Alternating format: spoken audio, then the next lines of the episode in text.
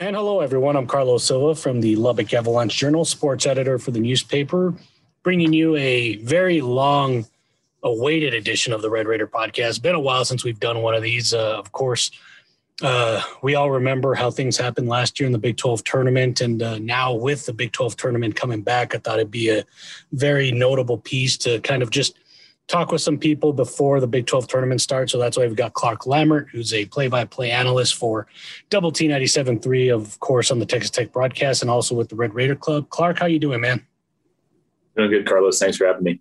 Hey, well, uh, like I said, we're going to talk a little bit off the top about how the Big 12 tournament was last year. Then we'll talk a little bit about how you've seen Texas Tech improve over the season. And then, of course, uh, this little, uh, I guess if you want to call if you want to talk about the Baylor game, we can. I, there's not much to kind of talk about, as everyone kind of mentioned on Twitter, but we can talk about that last couple four games where they went on that roll before uh, Baylor, and then of course going into the Big 12 tournament. So, on that note, Clark, uh, I know last year you and I talked a little bit before the Big 12 tournament started. We kind of knew there was something going on because of the NBA and kind of things happening.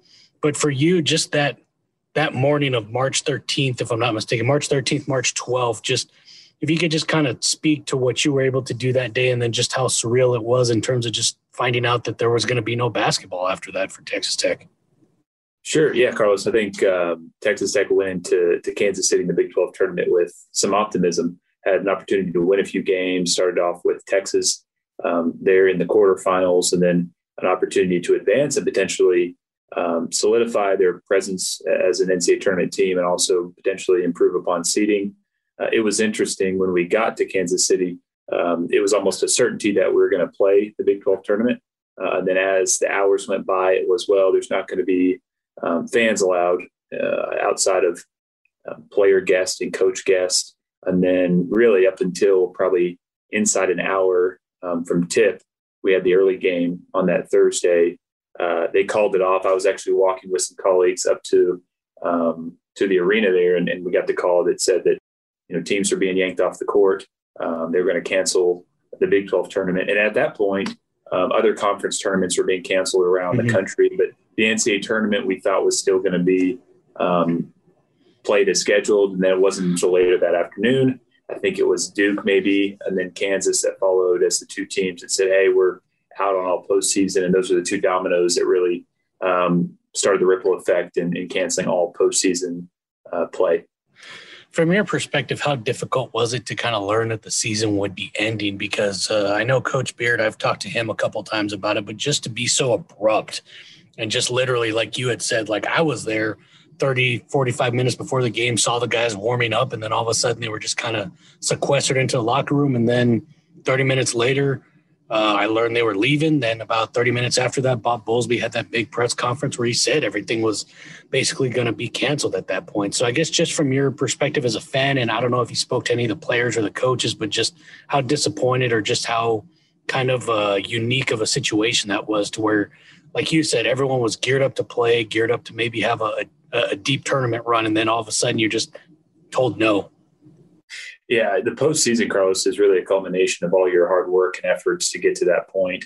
Um, and I think when you enter the month of March, especially with a Chris Beard coach team, you have some optimism on your ability to uh, play in what you would consider a one game season as you enter the NCAA tournament. So I think it's a lot of disappointment, a lot of frustration um, for the team, the staff, um, you're really the players, and, and also you're not exactly sure what's going on, that we didn't understand uh, the severity of, of COVID 19 at that point in time. It was all um, kind of a mystery. There was a lot of unknowns. And so to be you know, stripped of the ability to, to play a sport you've dedicated uh, your entire lives to, especially for some of those seniors, TJ Holyfield, Chris Clark, those guys have looked forward to playing on the biggest stage, playing in March Madness. And so I know the emotions that were going on in that locker room um, as we boarded the flight back to uh, Lubbock later that afternoon. I know that it was mixed emotions and we weren't exactly sure what it meant. Um, you know, and it was unfortunate, but fast forward to now where there's an opportunity to compete in Kansas City. Um, like you mentioned before, playing against Texas for the third time this year. And then you're a lock in the NCAA tournament. And now you're playing for um, some seeding, trying to jockey and, get a better, uh, a better draw in, Indiana, in Indianapolis. Once again, I'm Carlos Silva with the Lubbock Avalanche Journal, speaking with Clark Lammert of the Red Raider Club and play-by-play guy for Double T 97.3 in your Texas Tech broadcast so far this season. As you kind of, uh, as you're pretty good at doing, you you really kind of segued us into this season. Last year, of course, was a good year. You mentioned TJ Holyfield, Chris Clark, Davide Moretti, another player that uh, decided to go pro. He's not there uh, going into this year, but they had a very good season, 18 and 13 nine and nine in conference. Like you said, they still had a chance to maybe do some things in the postseason. We'll never know. That that'll be the season that will be never known. I, I know Chris Beard had mentioned the possibility of maybe even getting something to commemorate the fact that that could be an NCAA tournament team.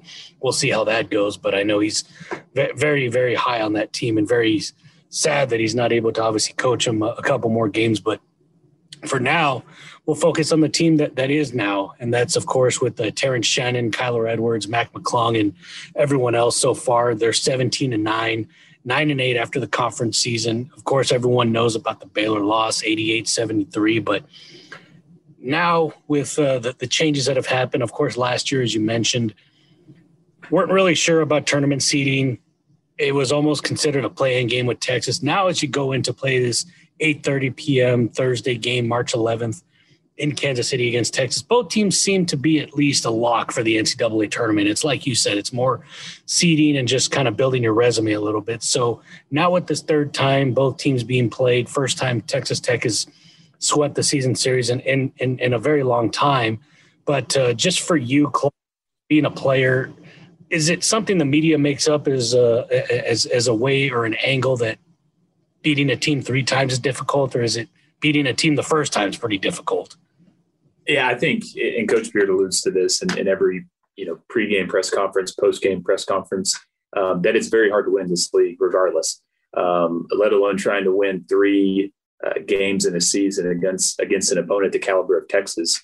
Uh, I think it makes it very difficult. I think the other narrative here, Carlos, is also you know what do you want to to do this week? I mean, do you want to win games? Obviously, you want to compete for a Big Twelve tournament title, um, but also you know, if you come up short or if you run out of time, like Coach Beard says on Thursday night, well, you know, at a minimum, you're going to get eight days of rest before you play in the NCAA tournament. So, um, a lot of times, what I've seen over the years is, you know, you beat each other up in the Big 12 conference during the conference season, and then you beat each other up again in Kansas City, and then some teams limp into the NCAA tournament with rosters that are not um, at full health. You've got players that are banged up. Um, and so it'll really be interesting. You look at our our two seasons in 2018 where we made a run. Um, that team was not entirely healthy. We also uh, won a game and then lost to West Virginia on that Friday night um, in Kansas City.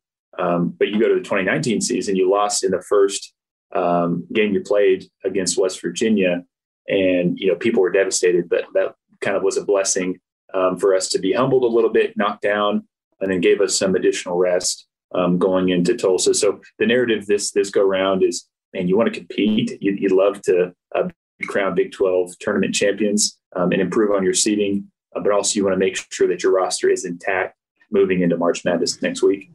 With that in mind, and Coach Beard has said this, I'm sure he said this to you during pregame broadcast, but everyone's beat up at this time of the year. In terms of Terrence Shannon and some of the other guys, what have you seen from this team that's allowed you to feel like, okay, this team has turned a corner? Because certainly – early on, it seemed like things were a little bit awry. I know people were harping on that loss to Houston, but I think people forget that this, and I hate to use the term because it's been used so much, but unprecedented uh, regular season, off season, just in terms of trying to get guys chemistry and just anything else like that. But it seemed like once the games were able to be played, which fortunately Texas Tech, minus a couple of weather, uh, inclement weather, pardon me, and some COVID uh, postponements, it seems like they were able to play most of their games, get into a rhythm, and it seemed like down the stretch they were a really, really co- cohesive team.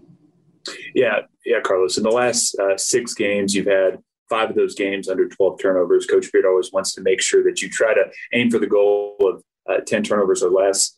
Um, out, when you play TCU uh, at home in, in, the 20 point victory there, you had 22 assists on um, 29 made baskets that's that's what you want to see. And I think this team is really stepping into their own identity um, on the offensive end. Defensively, um, they've been terrific throughout the year. I think they've also been able to kind of corral um, the rebounding battle. Anytime we've won the rebounding battle, we've come up um, we've come out on top for the majority of these contests. And so I think you're seeing a team um, that is more balanced. Uh, Kyler Edwards is is really um, hitting his stride anytime he can connect um, from the three point line, also from the field, like he has been, and also Marcus Santos Silva um, has has been a presence down low. Marcus really should be a guy who who averages you know ten points, eight rebounds, and Kevin McCullar. I always see him as the X factor for this team. Um, if he can get into the 12 to 14 point um, range and also maybe 10, 10 or 8 to 10 rebounds, uh, you're going to be successful. So balanced scoring is what Coach Beard always preaches. You can have five guys in double figures. Uh, you're going to fare well in the postseason. You mentioned it a little bit, but Marcus Santos Silva, just with his ability to, like you said, uh, get the offensive rebound, that seems to be what he is known for and what he's been able to do, whether it's just tapping it out, grabbing a rebound, getting you that extra possession. I think the other thing that people are really kind of missing is the fact that in the last five games, he's only totaled four total fouls. And I think that's something to be said because the previous two games against Kansas and Oklahoma State, he had four fouls apiece. And then previous to that, against West Virginia, fouled out at five. And I think that was one thing Coach Beard, and I kind of asked him about it in the nicest way possible. But I mean, he essentially said, we need Marcus to be out there to help us, and you can't help us on the bench. And I, I don't know if it's just a, a little bit of a game plan tweak that maybe you've seen a little bit, but I think uh, Marcus is starting to make smarter plays.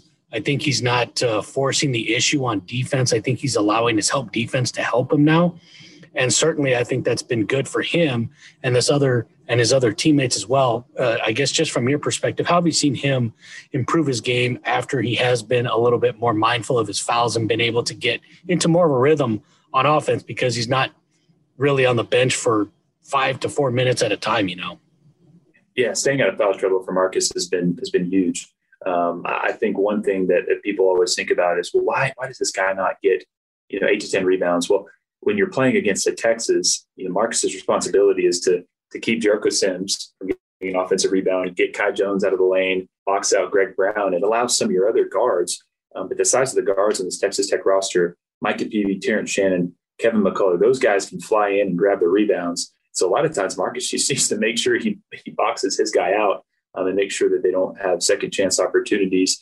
Um, and really, you know, coach always talks about that uh, the identity the identity of his teams are seniors, uh, and so you want Marcus to really step into a leadership role as we enter the postseason, um, because theoretically this could be his last go round.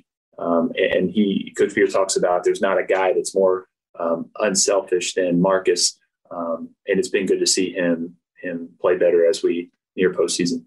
With that in mind, what did you see from Texas Tech this second go around? At least from my perspective, that first go around, you saw Texas Tech slowed down the guards a little bit in the second go around. That first time, it seemed like Courtney Ramey, Matt Coleman, and Andrew Jones were able to kind of get what they wanted, were able to score. And then it was literally a one possession game where the last team that did have the ball was able to win. And that was because of Mac McClung getting the ball and draining that jumper uh, for the win. But in that second one, it seemed like they were able to get uh, Texas to really not pass the ball inside, which is shocking because, as you said, they've got so many good bigs. And, and I, I, look at Texas very similar to how I look at Baylor's team, Carlos. That, you know, they have a couple guards who can really penetrate and create offense. Look at Matt Coleman. I think he's one of the better guards at penetrating and pitching. Um, he can get into the lane, which is what Texas Tech does not want to allow. And then you surround yourself with shooters like Andrew Jones and Courtney Ramey. Uh, MaCio Teague put on a performance yesterday that um, really shows you that if you allow middle penetration, um, they're going to find the open the open player. Um, and one thing that I also highlighted on the last time we played Texas here at home a couple Saturdays ago, yes, they do have the talented bigs, but but their backcourt is very talented as well. They're also very experienced, uh, and so these are guys that have played in Kansas City, that have won games in Kansas City, and so um, you want to run them off the the three point line, uh, but at the same time, if they get two feet in the lane, they're going to throw it up to the rim, and someone's going to hammer it home. So you really have to execute a near flawless performance on defense um, and again, the rebounding battle is paramount. Once again, it's Clark Lammert. You can hear him sometimes when uh, Chris Level or Geoff Haxton need a, a, as you like to call it, the uh, six man for the old double T uh, broadcast. Uh, for Texas Tech athletics. So you'll definitely be in Kansas City, as I'm sure some people that are fortunate to be able to will as well. As Texas Tech takes on Texas at 8:30 p.m. Thursday. Clark, I appreciate the time, man. Safe travels to you, and uh, obviously uh, we'll, we'll, see what happens when Texas uh, takes on Texas Tech this time for the third time in in uh, the season. Awesome, thanks, Carlos. Guns up.